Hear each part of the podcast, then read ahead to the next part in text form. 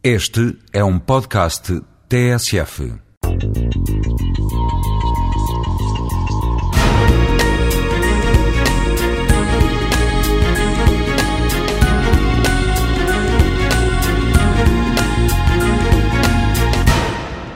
O mundo é hoje uma grande cidade.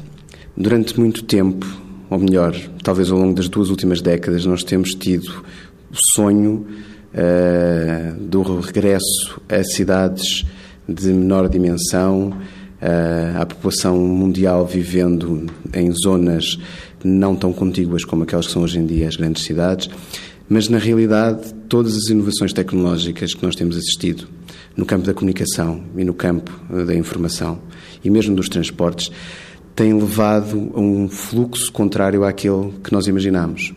Ou seja, não há uh, uma tendência para a deslocação das cidades para o campo. Por exemplo, a internet poderia favorecer ou outro tipo de tecnologias. Aquilo que nós assistimos é a concentração cada vez maior da população a nível mundial. E essa é provavelmente uma tendência que nós iremos assistir ao longo dos próximos 50 anos. Cada vez mais pessoas viverão em cidades. Hoje em dia, no mundo, mais de 50% da população mundial vive em grandes cidades. E, portanto, o mundo hoje em dia é claramente uma grande cidade global. E Portugal também mudou nesse contexto. E todas essas implicações de mudança nas dimensões das cidades traduzem-se também em contributos para a inovação e para a produção de ciência. A ciência é feita de forma diferente.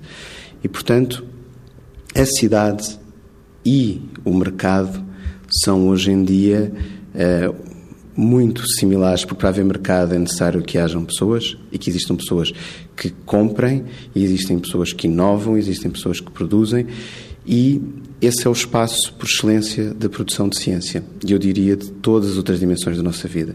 Nós vivemos na cidade e por vezes saímos da cidade. Deixamos de olhar para o mundo como um mundo de espaços descontínuos. Uh, todas as grandes cidades na Europa, nos Estados Unidos e na América do Sul, hoje em dia são grandes zonas.